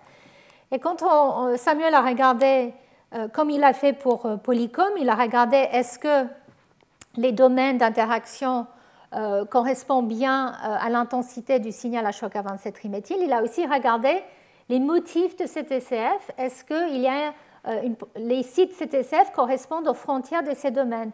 Et en fait, pour les clusters qui sont déjà préformés, donc clusters un et trois par exemple, côté maternel-paternel, on voit qu'il y a très peu de corrélation. En fait, C T C F ne semble pas euh, les flanquer. Par contre, les clusters qui apparaissent de manière symétrique plus tardivement, comme le cluster sept que je vous avais montré euh, tout à l'heure. Alors là, en fait, on voit que C T C F est très fortement, euh, enfin, les motifs C T C F semblent être très euh, fortement enrichis au niveau de ces domaines. Donc, on pense que ces domaines ici sont des T A D, comme euh, ils ont été définis classiquement dans les cellules E S et différenciées. Par contre, ces domaines euh, sont plutôt des P A D. Donc, ces domaines symétriques qui apparaissent de novo euh, pourraient co- euh, coïncider avec la mise en place du programme d'extrusion des L U P via C T C F. Et donc, enfin, on voit la formation progressive des T A D euh, à, à partir de, du stade de quatre cellules dans ces domaines symétriques sur les deux génomes. Par contre, euh, les domaines spécifiques à chaque euh, pater, euh, paternel et maternel sont plutôt pas des T A D, mais des, des P A D. Donc voilà un, une, un résumé de ce que je viens de vous montrer. Donc en fait, euh, au stade de cellules, il y a des compartiments petits, on, on peut dire, des, d'associations euh, entre elles qui sont en fait comme des, des domaines T A D en taille de quelques centaines de kilobases, mais qui correspondent en fait à un enrichissement euh, des facteurs polycoms. Et en fait, euh, ces domaines ou euh, ces compartiments polycoms Euh, ne sont pas enrichis euh, avec euh, C T C F. Et donc, euh, ensuite, on voit que les régions qui sont plutôt euh, actifs et non organisés encore en domaine trois D euh, apparaissent progressivement et sont associés avec un enrichissement de C T C F. Et ces compartiments B ou polycoms qui ont apparu au début euh, sont soit perdus, soit euh, transformés en ré, ré, véritables grands compartiments euh, au stade plus tardif. Donc, c'est, un, c'est des événements très dynamiques. Alors, est-ce que c'est important? Est-ce que ça a un sens? Est-ce que ça, ça peut jouer un rôle? Et donc, ce que Samuel a fait, c'est prendre ces clusters que je vous avais montrés tout à l'heure. Il a regardé l'expression des gènes euh, qui accompagnent euh, ces étapes de, de développement. Et il a regardé l'expression des gènes à l'aide spécifique, en utilisant euh, des données que nous avions euh, euh, généré déjà dans mon équipe, dans un papier en deux mille dix-sept, euh, et euh, où on a regardé par, euh, avec les mêmes croisements de, de souris, chaque blastomère par blastomère, l'expression euh, de, de tout le génome, ou de manière allèle spécifique, paternelle, maternelle. Et ainsi, on a pu euh, corréler l'expression des gènes avec ces domaines qui sont soit euh, des domaines maternels, soit paternels, ou soit les domaines qui, qui apparaissent de nouveau plus tardivement. Et ce qu'on a vu, c'est qu'effectivement, les domaines maternels ou les domaines paternels sont la plupart du temps associés avec une expression moindre. C'est-à-dire, quand on a la présence d'une structure maternelle ou paternelle, il y a une expression maternelle qui est plus faible que le, le, l'allèle paternel et vice-versa. Donc, ça veut dire que, effectivement, la présence de ces domaines semble avoir un impact sur euh, l'expression allèle spécifique. Euh, et je vous montre ensuite le type de gène qui montre ces domaines, contient des gènes qui montrent une expression allèle spécifique, qui est transitoire dans la plupart des cas. Quels sont les gènes ou quels sont les types de gènes qui sont affectés? Et en fait, très souvent, c'est des gènes euh, de, de lignage très, euh, beaucoup plus tardif, par exemple les, les kératinocytes, euh, la peau, et cetera. Les gènes développementaux, en fait, c'est C'est des gènes qui semblent être normalement euh, réprimés à ces stades précoces et qui vont être exprimés plus tardivement. Alors, est-ce que c'est important que cette expression soit allélique euh, de manière transitoire pour mettre en place ce programme, ou est-ce que c'est juste, euh, on va dire, le, pas le hasard des choses, mais euh, ce, cette mémoire qui vient du gamète maternel ou paternel qui, qui est là? On sait maintenant que les P A D sont euh, importants parce que quand on perturbe polycom, on voit euh, la, la dérépression des gènes de manière aberrante, même si ça, c'est quelque chose qui est toujours en train d'être étudié de manière précise. Mais est-ce que cette euh, expression euh, asymétrique entre les deux allèles est importante? Parce que là, ça veut dire que c'est juste un des deux allèles qui est exprimé un peu moins que l'autre. Et donc ça, c'est une question qui reste ouverte. Mais dans certains cas, on pense que cette asymétrie est importante. Et on peut l'appeler une empreinte, une empreinte parentale, mais qui est transitoire. Donc cette asymétrie allélique qu'on voit pour ces gènes qui tombent dans les régions euh, des domaines euh, maternels ou paternels et qui semblent être moins exprimés euh, au cours du développement à cause de cette euh, à, à, à, leur, à cause de, de, de leur présence dans ces domaines, peut-être.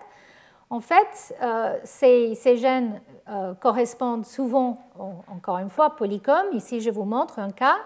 Donc ici, c'est le gène T L E trois, où on voit très clairement au stade de cellules euh, un P A D euh, qui est présent et qui a disparu euh, Euh, pardon, qui, qui est diminué au stade soixante-quatre cellules, encore un peu présent. Côté paternel, ce domaine ne semble pas être présent et est présent un tout petit peu au stade soixante-quatre cellules. Donc, c'est ici la plus grande asymétrie dans la, formation, dans la présence d'un domaine et dans la présence d'H trois K vingt-sept côté maternel et pas côté paternel. Qu'est-ce qui se passe quand on regarde l'expression de ce gène en particulier à ces stades? On voit très clairement que c'est l'allèle paternel qui commence à être exprimé fortement, alors que l'allèle maternel est quasiment pas exprimé à ces premiers stades. Donc ça veut dire qu'effectivement, il y a une empreinte transitoire de certains gènes, comme le gène T L E trois qui se trouve sous le chromosome neuf. Et donc il y a plusieurs euh, de ces gènes euh, avec une empreinte transitoire qui a été découverte grâce à ce type d'études. Et est-ce que ces gènes qui sont réprimés de manière euh, euh, parent euh, spécifique euh, pourraient jouer un rôle? La question reste ouverte pour la plupart. Mais euh, dans mon laboratoire, nous avons, se sont focalisés sur un euh, de ces gènes, qui est le gène Xist, qui se trouve sur le chromosome euh, X et qui est le gène clé pour le déclenchement de l'inactivation du X. Et en fait, ce que nous avons pu voir, c'est, et ce qui a été déjà décrit, c'est que en, dans la région cinq' du gène Xist, il y a un grand domaine de euh, H trois K vingt-sept triméthyle maternel qui n'est pas présent côté paternel. Et quand on a fait l'étude de Hi-C single cell, on a vu qu'effectivement, il y a un, un domaine d'interaction, un P A D, qui correspond à cette région d'environ euh, cinq cents kilobase, enfin plusieurs centaines de kilobases, qui couvre la région cinq' du gène Xist et euh, qui correspond à ce euh, domaine de polycom. Mais au cours de, du développement, ici on voit soixante-quatre cellules, ce domaine euh, bouge. En fait, euh, il y a un domaine mais qui bouge un peu plus euh, vers le cinq', donc euh, elle commence ici, elle se termine ici. Et côté paternel, on voit que euh, ici, il y a un tout petit peu de structures qui corrèlent à peu, à peu près avec ce qu'on voit côté maternel. Mais côté paternel, il y a très peu ou pas de structures euh, au stade de cellules. Et ici, on voit de manière plus euh, précise qu'est-ce qui se passe au niveau d'expression de, des gènes. Donc, pour Xist, on voit que l'allèle maternel qui est associé avec ce domaine n'est pas du tout exprimé. Par contre, l'allèle paternel, qui, lui, n'a pas euh, le, la structure et n'a pas euh, ce domaine de polycom, est fortement exprimé. Et quand on regarde un autre gène euh, ici, euh, Rlim ou R N F douze, qui, en fait, euh, joue aussi un rôle euh, dans euh, l'activation de, de, de Xist, en tout cas euh, dans des stades plus tardifs, on voit qu'effectivement, euh, Rlim est... en fait, exprimé très fortement au début, c'est parce qu'il y a un pool maternel très, très fort. Ça baisse rapidement et puis ça remonte. Et côté paternel, euh, il y a une expression qui recommence à partir de, de ces cellules. Donc, on, en fait, on voit que surtout pour Xist, il y a une asymétrie importante. Et le domaine qui correspond à cette euh, structure ici est montré euh, ici. Donc, dans l'embryon le, le, à deux, quatre, huit cellules, on voit ce domaine. Et dans les E S, on voit un T A D en fait, de cinq cents kilobase qui, qui est plus important. Et avec des études qu'on avait faites dans le laboratoire euh, au préalable, on savait que la région qui est responsable pour l'empreinte de Xist, parce qu'on savait déjà que Xist est soumis à l'empreinte, mais on ne savait pas à quoi était due cette empreinte. Alors, le laboratoire de Yi Zhang, et je vais vous montrer ça dans un instant, a proposé que H trois K vingt-sept triméthyle était responsable de, de, de l'empreinte en perturbant cette marque. Et nous, ce qu'on a fait, c'est déléter la région candidate qui semblait être la région importante pour euh, cette empreinte qui était basée sur des transgènes euh, qu'on avait testés auparavant et qui portent le, correctement l'empreinte de Xist. Et en faisant une délétion, on a bien vu qu'effectivement, on a une, une, une perte des embryons euh, avec le knockout euh, maternel, euh, côté euh, embryon mâle et femelle, euh, parce que, en fait, on pense que l'activation de Xist aberrant en absence de cette région fait que le chromosome X maternel, qui, je vous rappelle, est présent chez les mâles et chez les femelles, mais que cette euh, chromosome X euh, euh, maternel commence à exprimer euh, euh, Xist de manière aberrante. Donc, il y a une diminution euh, significative de nombre de, de l'embryon euh, euh, qui, euh, qui portent le, le knockout.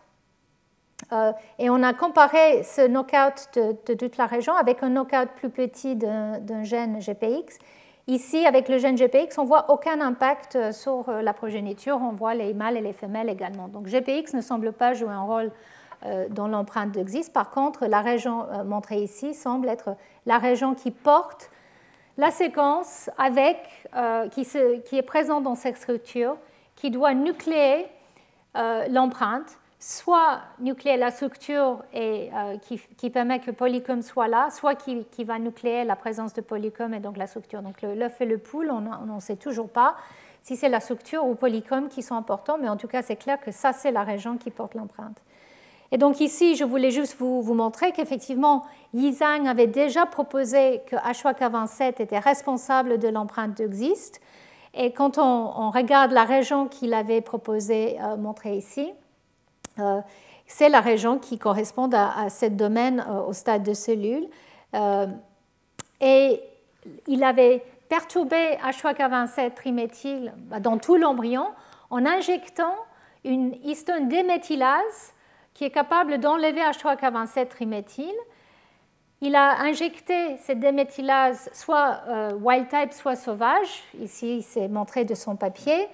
Et euh, on, a, on voit que dans le cas où cette déméthylase est, est active, quand on, on l'injecte dans l'embryon, soit mâle ou soit fémelle, on voit une accumulation de Xist. Ici, en rouge, c'est l'A R N de Xist qui commence à s'accumuler sous les deux X, parce que c'est le X paternel et maternel. Normalement, c'est que le X paternel qui accumule Xist. Et chez le mâle, il n'y a qu'un X, le, Xist, le X maternel. Normalement, Xist n'est jamais exprimé euh, à ce stade, mais ici, on voit qu'effectivement, on commence à exprimer Xist de manière aberrante. Donc, l'expression de Xist à ce stade de manière aberrante, quand on perturbe H trois K vingt-sept triméthyl, fait qu'on on, on, on perturbe... Euh, l'expression le, le, correcte du chromosome X, on inactive euh, tous les gènes du chromosome X et ça, ça peut euh, aboutir à une létalité précoce. Donc tout ça pour dire qu'on pense qu'effectivement, polycombe et la structure qui est associée côté maternel et euh, correspondent à euh, l'empreinte le, qui est responsable pour, euh, pour Xist, qui est essentielle pour la vie euh, précoce chez la souris.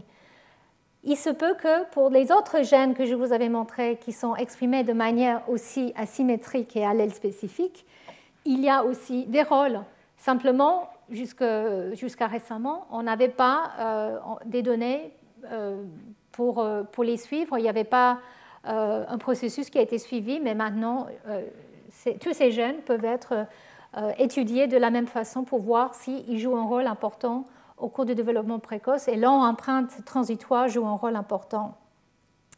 Voilà, donc euh, ici, c'était euh, juste pour euh, résumer un tout petit peu ce que je viens de vous montrer, c'est que l'organisation trois D qui est associée avec les euh, protéines polycomes euh, donne lieu à, une, à des empreintes transitoires et une expression asymétrique de certains gènes comme Xist. Voilà d'autres gènes qui sont associés avec une, un profil asymétrique de, de polycom. Et la plupart de ces gènes montrent aussi une profil, un profil asymétrique euh, au niveau de leur structure. Il y a un chevauchement presque exact, mais pas tout à fait, il faut le dire. Mais cette asymétrie, soit structurelle et ou au niveau du polycom, semble avoir un impact sur l'expression précoce de, des deux jeunes hommes. Côté maternel, mais aussi côté paternel. Et je pense que dans les années qui viennent, euh, ça va donner lieu à beaucoup, beaucoup d'études intéressantes pour voir euh, le, jou, le, le rôle qui est joué par euh, cette expression asymétrique de, de ces gènes. Donc maintenant, euh, je vais vous parler un peu plus du, des étapes euh, de l'inactivation du X, juste pour vous montrer un autre exemple de la dynamique Euh, de, et de la mémoire cellulaire à, à, ces, à ces stades précoces de l'embryogenèse. Donc, on a parlé de, de l'empreinte, je vais revenir sur ça euh, brièvement, mais surtout, je voulais parler de cette étape ici, qui est la réactivation du X paternel. Donc, la mise en place de l'inactivation du X due à l'empreinte de Xist, c'est le X paternel qui est inactivé, mais ensuite qui est réactivé transitoirement avant qu'une inactivation aléatoire ait lieu. Et cette réactivation qui est très rapide et très précise dans la masse interne peut nous donner des indications de, de comment la mémoire cellulaire peut être perdue euh, activement. Donc, juste pour vous rappeler, euh, le gène Xist qui produit un A R N non codant couvre le chromosome X entièrement et déclenche l'inactivation des gènes. Ici, je vous montre un exemple d'un gène. Par R N A-FISH, on voit le transcrit naissant d'un gène sur le X présent dans les deux, sur les deux X. Ça, c'est dans une cellule E S, par exemple, où les deux X sont actifs. Mais dès que Xist s'accumule, on voit une inactivation de ce gène progressivement. Et une fois que Xist a déclenché l'inactivation des gènes, on voit progressivement une mise en place de différentes marques épigénétiques. Mais euh, je ne vais pas vous montrer ça aujourd'hui. Mon laboratoire a aussi étudié à quel point les marques chromatiniens qui sont mis en place très tôt au cours de l'inactivation du X prédisposent à la répression génique. Non seulement ils sont là pour verrouiller l'état une fois qu'il est, il est mis en place, mais aussi pourraient le prédisposer. Mais je ne vais pas parler de ça euh, là aujourd'hui. Je vais juste vous résumer euh, quel type de marque on voit sur le X inactif quand les gènes passent d'un état actif à un état inactif. Donc bien sûr, quand les gènes sont actifs, en fait, on, on voit une transcription associée avec l'acétylation des histones, la triméthylation et la diméthylation d'H trois K quatre, et cetera. Mais dès que Xist couvre le chromosome X, on commence à voir apparaître les marques associées à polycom comme H trois K vingt-sept triméthyl, H deux A ubiquitiné, H trois K neuf diméthyl, probablement pas mis en place par G neuf A mais par une autre méthyltransférase C D B un. Et puis, euh, en tout cas dans l'embryon lui-même, la méthylation des promoteurs des gènes et des régions cinq' des gènes euh, de l'A D N. Donc, au cours de l'embryogenèse, comment euh, tout ça se présente, présente je, vois, je vous montre ici le profil d'expression de Xist. Au stade zygote, on voit qu'il n'y a que l'allèle paternel de Xist qui est exprimé.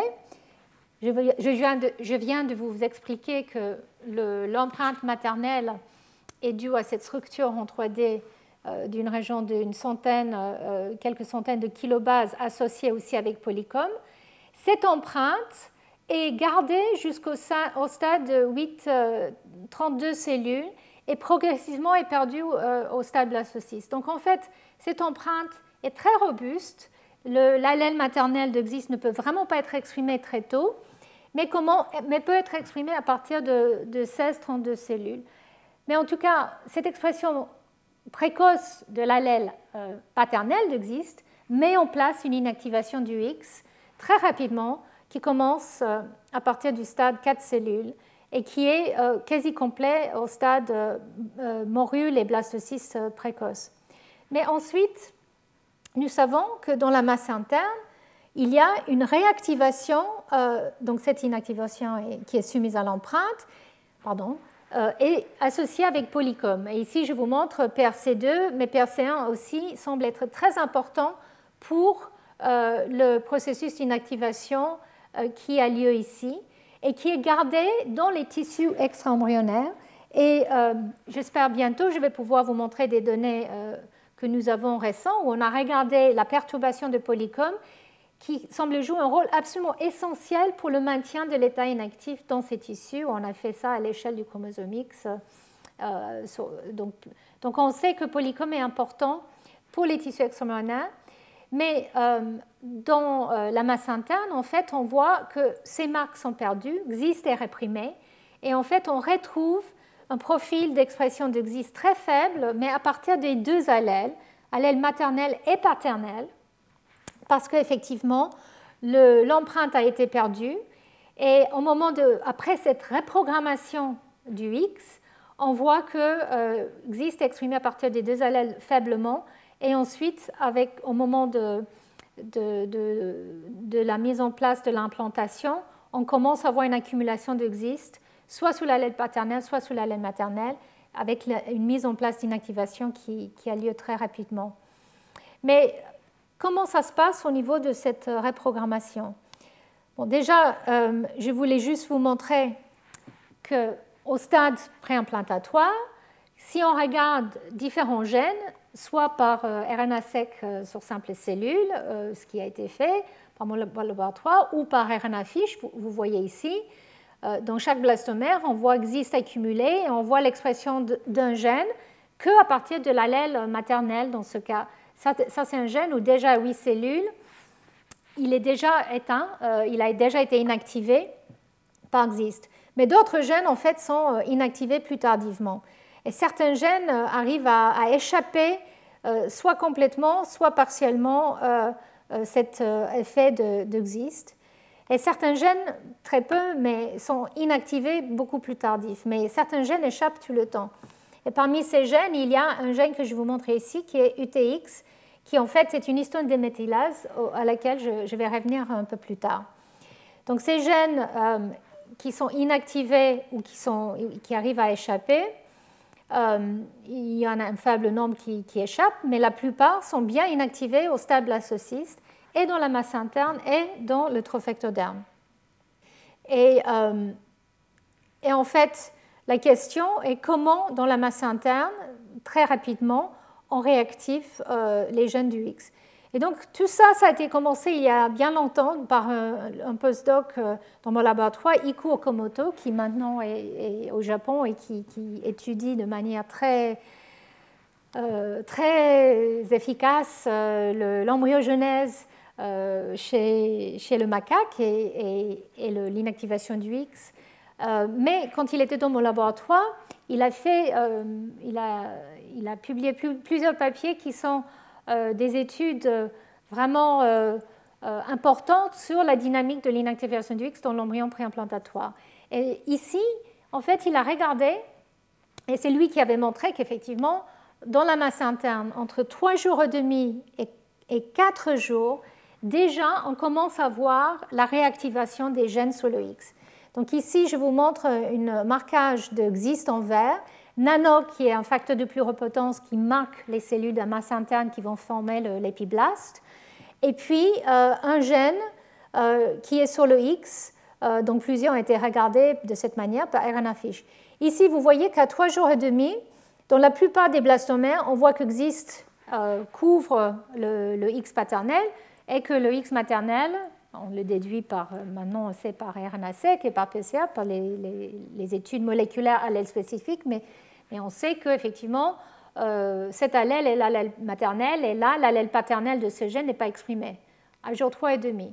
Une demi-journée plus tard, juste douze heures plus tard, on voit déjà que dans les cellules qui expriment Nanog fortement, dans les cellules qui vont former l'embryon, on voit déjà que Xist a été perdu, ne, ne, ne, ne, ne s'exprime plus, et on voit euh, une, une expression biallélique de ce gène.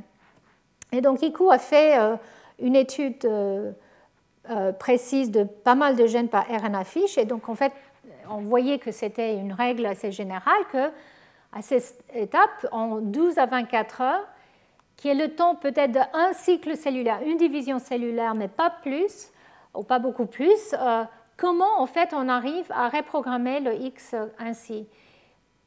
Quels sont les gènes qui sont réexprimés et quand euh, Comment le, le paysage de la chromatine change sur le chromosome X lors de cette reprogrammation ? Comme je vous avais dit, il y a H trois K vingt-sept présent qui couvre globalement le X à ce stade-là, mais qui est perdu à ce stade-là. Et est-ce que les gènes qui échappent à l'inactivation, comment ils se comportent et pourraient, pourraient-ils même jouer un rôle ? Parce que ces gènes qui échappent sont souvent associés avec les, les activités chromatiniennes.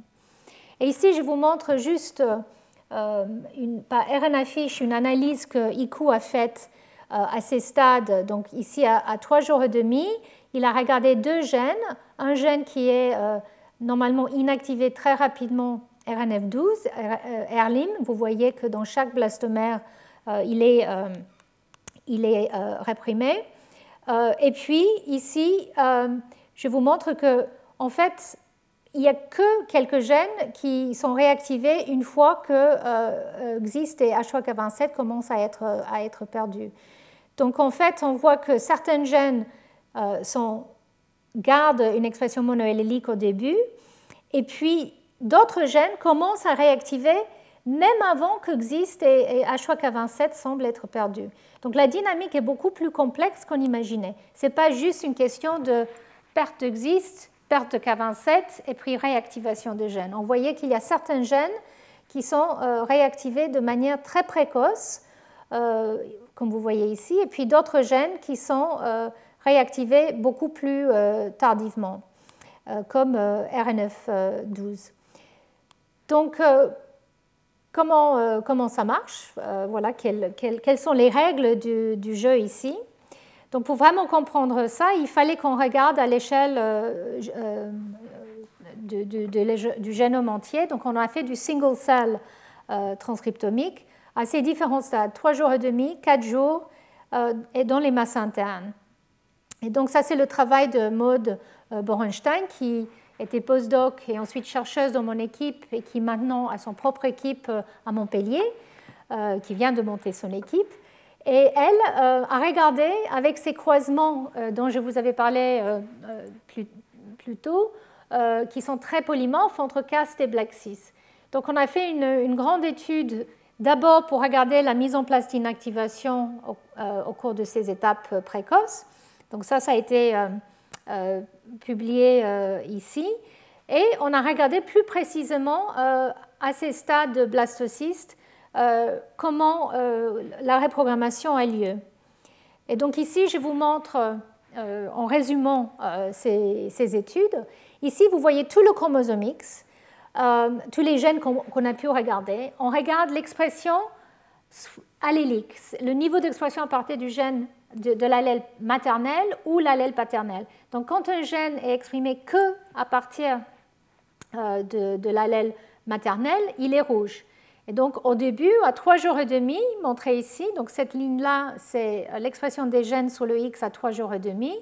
Euh, dans le trophectoderme ici, et à côté, c'est la masse interne, on voit que la plupart des gènes semblent être euh, euh, rouges, c'est-à-dire exprimer que l'allèle maternelle. Et c'est parce que l'allèle paternelle est bien éteint, parce qu'il y a eu l'inactivation soumise à l'empreinte. Par contre, quand on regarde déjà à quatre cellules, on voit que dans le, les cellules de, de la masse interne de l'épiblaste, qui vont former l'épiblaste parce qu'ils expriment Nanog, par exemple, on voit ici déjà une expression très importante euh, biallélique. Donc, en une demi-journée, on voit effectivement un shift d'expression des gènes. Ici, c'est tous les gènes, mais cette fois-ci en ordre de réactivation. Donc, les gènes qui sont réactivés très tôt, donc qui sont déjà bialléliques à quatre jours, les gènes qui sont réactivés un peu plus tard, donc qui ne sont pas tout à fait bialléliques, mais qui commencent à l'être à jour quatre. Et puis ici, c'est les gènes qui sont réactivés à quatre jours et demi, qui à quatre jours ne sont toujours pas réactivés, ils sont toujours que exprimés, exprimés à côté du, au côté euh, maternel. Et puis ici en bas, vous voyez les gènes qui échappent à l'inactivation, dont je vous avais pas parlé euh, tout à l'heure. Et donc, euh, en fait, on voit que les cinétiques de réactivation de ces gènes, déjà, euh, ne, ne, ne sont pas le contraire de leur mise en place d'inactivation. Donc la cinétique n'est pas l'inverse, c'est-à-dire que ce n'est pas les gènes qui sont inactivés les plus tard, qui sont réactivés les plus tôt, ou qui sont inactivés les plus tôt, qui sont réactivés le, le plus tôt. En fait, le, la réactivation ne semble pas suivre la cinétique d'inactivation euh, qui, au préalable. Ça ne semble pas non plus être lié à, au niveau d'expression des gènes. Les gènes qui sont plus fortement ou un peu plus fortement exprimés à côté, euh, côté euh, maternel ne semblent pas être les plus efficacement ou les moins efficacement euh, activés. Donc, je ne vous montre pas toutes ces études, elles sont dans le papier. Donc, Maud a regardé est-ce qu'il y a des facteurs de transcription qui pourraient faciliter la reprogrammation des gènes euh, précoces, ceux qui sont réactivés très, très rapidement euh, ou euh, plus tardivement. Et en fait, elle a regardé tout un tas de facteurs de transcription. Les facteurs de pluripotence, Nanog, S O X deux, K L F quatre, et cetera, ne semblent pas être impliqués. Par contre, elle a vu que les motifs du facteur M Y C semblent être euh, en, enrichis euh, aux gènes qui vont être réactivés les plus précocement. Donc, les, les gènes qui sont les plus précocement euh, réactivés semblent avoir euh, plus de, de, de sites de liaison de, de M Y C que ceux qui sont réactivés plus tardivement. Et pareil, les gènes qui échappent à l'inactivation et donc euh, qui sont toujours exprimés sont aussi plus enrichis.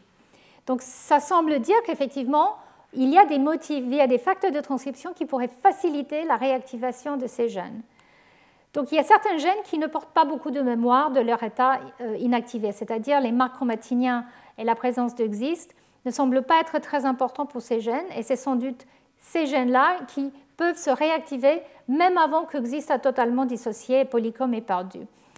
Et comme je l'ai dit, ce n'est pas les facteurs de pluripotence, en fait, spécifiquement, euh, c'est euh, que le, le facteur M Y C pour le moment qu'on, qu'on a trouvé. Mais il y a d'autres gènes qui sont réactivés un peu plus tard. Est-ce qu'eux, ils ne sont donc pas susceptibles à, tellement susceptibles à M Y C, mais est-ce qu'eux, ils portent une mémoire ? Est-ce qu'ils sont plus enrichis à la, aux marques chromatiniennes associées à l'état du X que les gènes qui sont réactivés plus précocement ? C'est-à-dire, est-ce qu'il y a plus de H trois K vingt-sept triméthyle, par exemple, présents sur ces gènes que sur ces gènes-là ?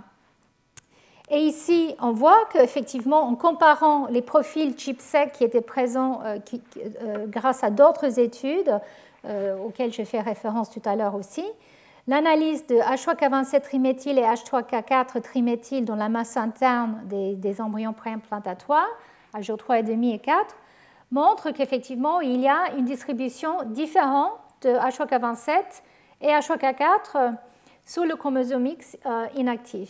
Et on voit qu'effectivement, euh, H trois K vingt-sept triméthyl semble être plus enrichi sur les gènes qui sont réactivés tardivement, donc les late ou very late, et moins présents sur les gènes qui sont euh, réactivés précocement. Et puis, H trois K quatre triméthyl, qui est associé avec une activité, euh, euh, montre le, le profil inverse, qui n'est pas très, très étonnant, mais en tout cas un fort enrichissement sur les gènes qui échappent, et puis une présence aussi sur les gènes qui sont réactivés pré- précocement. Euh, ces données sont donc à jour trois virgule cinq, où les gènes qui sont réactivés précocement sont déjà réactivés. Donc moins de K vingt-sept sur les gènes précoces, et plus sur les gènes qui ne sont pas encore euh, réactivés à ce stade-là.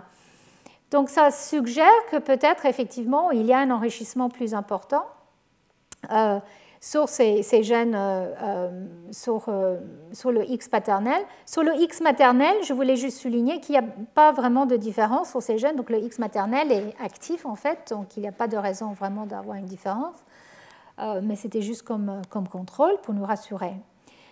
Donc, les gènes qui sont réactifs mais tardivement semblent être plus enrichis par, enrichis par H trois K vingt-sept.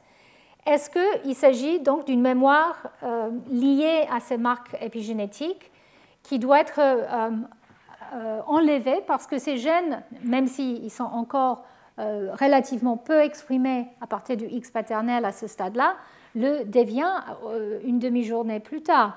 Donc, en fait, est-ce que cette perte de cette marque euh, rép- euh, répressive pourrait jouer un rôle dans leur euh, retard de, de réactivation. Et aussi, est-ce que cette perte euh, des marques chromatiniens ou de cet état de, de, d'inactivité est euh, passif, c'est-à-dire est-ce que c'est juste via la perte de polycom parce que Xist a dissocié, polycom progressivement est perdu au cours des divisions cellulaires, ou est-ce qu'il y a un effacement actif via une méthylase, déméthylase de H trois K vingt-sept triméthyl. Et nous avons testé cette hypothèse parce que justement, le gène U T X, que j'ai déjà mentionné, qui est sous le chromosome X et qui échappe à l'inactivation, et donc il y a une double dose des produ- de, de la protéine de ce gène chez les femelles. Est-ce que ce gène qui échappe à l'inactivation et qui code pour une déméthylase de H trois K vingt-sept et qui est exprimé lors de, de ces étapes euh, d'embryogenèse, qui est par ailleurs aussi impliqué dans le cancer et qui montre une, une létalité sex-spécifique, euh, ça a été déjà montré par plusieurs labos. Est-ce que cette déméthylase pourrait jouer un rôle dans la reprogrammation du X inactif paternel, justement pour ces gènes qui sont réactivés un peu plus tardivement? Donc, pour faire ceci, nous avons collaboré avec le laboratoire de Konstantinos Anastasiadis à Dresden, qui a un mutant, lui, de, une souris mutante pour U T X. Et nous avons regardé ces souris mutantes au stade quatre jours et demi dans les blastocystes. Alors, on n'a pas pu faire une analyse allèle spécifique parce que c'est difficile d'avoir la combinaison de knockout double de ce gène et de, d'avoir les poly, polymorphismes sur le X. Je ne vais pas rentrer dans les détails, mais c'est juste quelque chose qui est très difficile à faire. Donc, du coup, on n'a regardé que par R N A-FISH et immunofluorescence. Mais vu que nos données euh, euh, que j'ai déjà euh, présentées corrélaient bien entre l'R N A-FISH et euh, le, le R N A-seq euh, sur simple cellule, on pense qu'on peut tirer des, des conclusions basées que sur le R N A-FISH.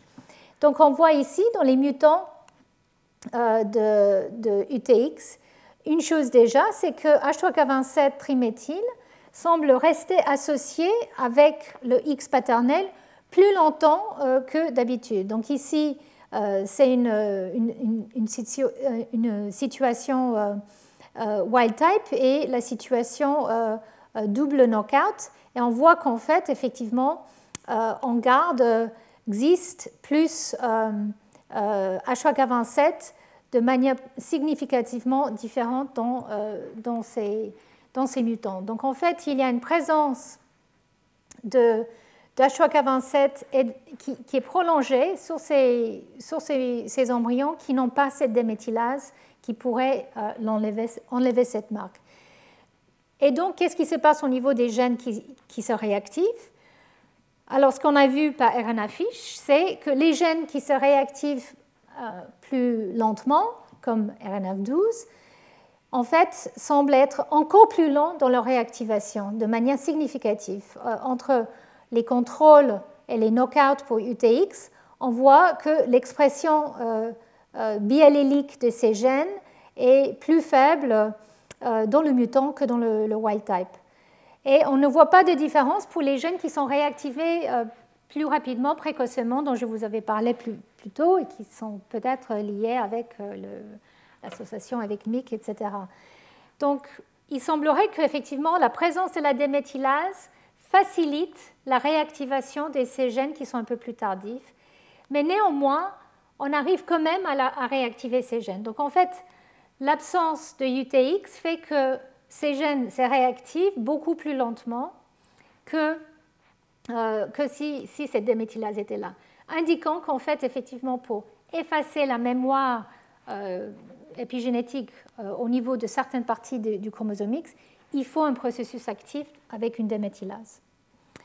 Donc voilà les conclusions euh, sur cette étape de reprogrammation, euh, d'établissement et reprogrammation euh, du X. Donc je vous avais montré Euh, que la mémoire euh, de la lignée euh, germinale maternelle apporte avec elle une empreinte de certaines régions, et en particulier le gène Xist qui est important pour la mise en place de l'inactivation soumise à l'empreinte. Donc le X maternel ne peut pas être inactivé. L'absence de Xist ou l'absence de cette, euh, cette euh, empreinte dérégule complètement la formation des embryons. Ça, je ne vous avais pas montré, mais on sait que la compensation de dose est absolument essentielle. Je vous en avais parlé déjà dans mes cours d'il y a deux ans. Quand on délègue Xist, les embryons meurent très vite. Mais on sait que certains gènes, euh, comme A T R X, mais d'autres aussi, semblent pouvoir soit échapper à l'inactivation, soit être réactivés. Et ces gènes, comme U T X, qui échappent, en fait, pourrait jouer un rôle dans la réprogrammation qui a lieu dans la masse interne où le X paternel est réactivé. Mais donc, comment perdre cette mémoire cellulaire du X paternel?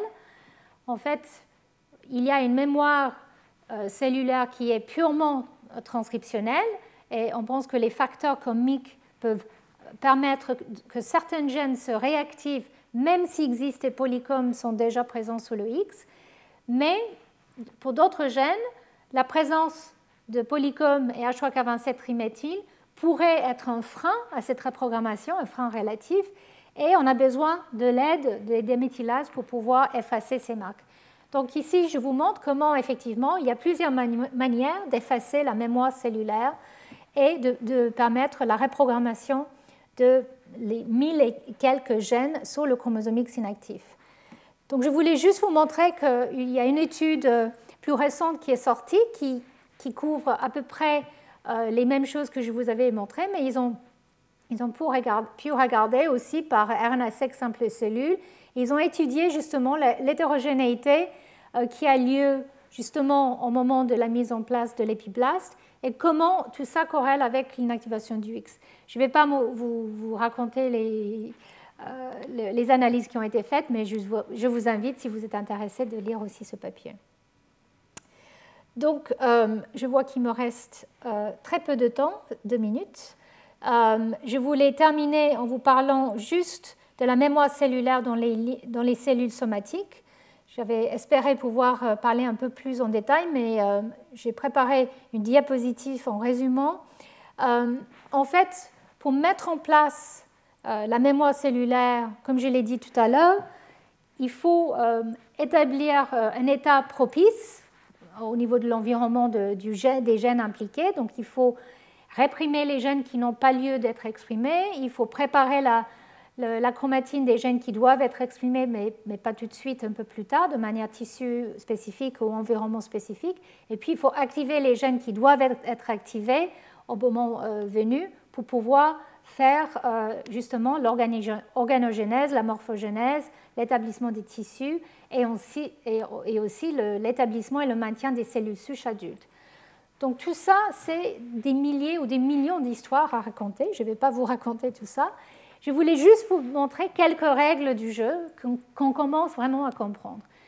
Donc il y a plusieurs manières d'établir une mémoire cellulaire et surtout une mémoire cellulaire qui doit être utilisée plus tard.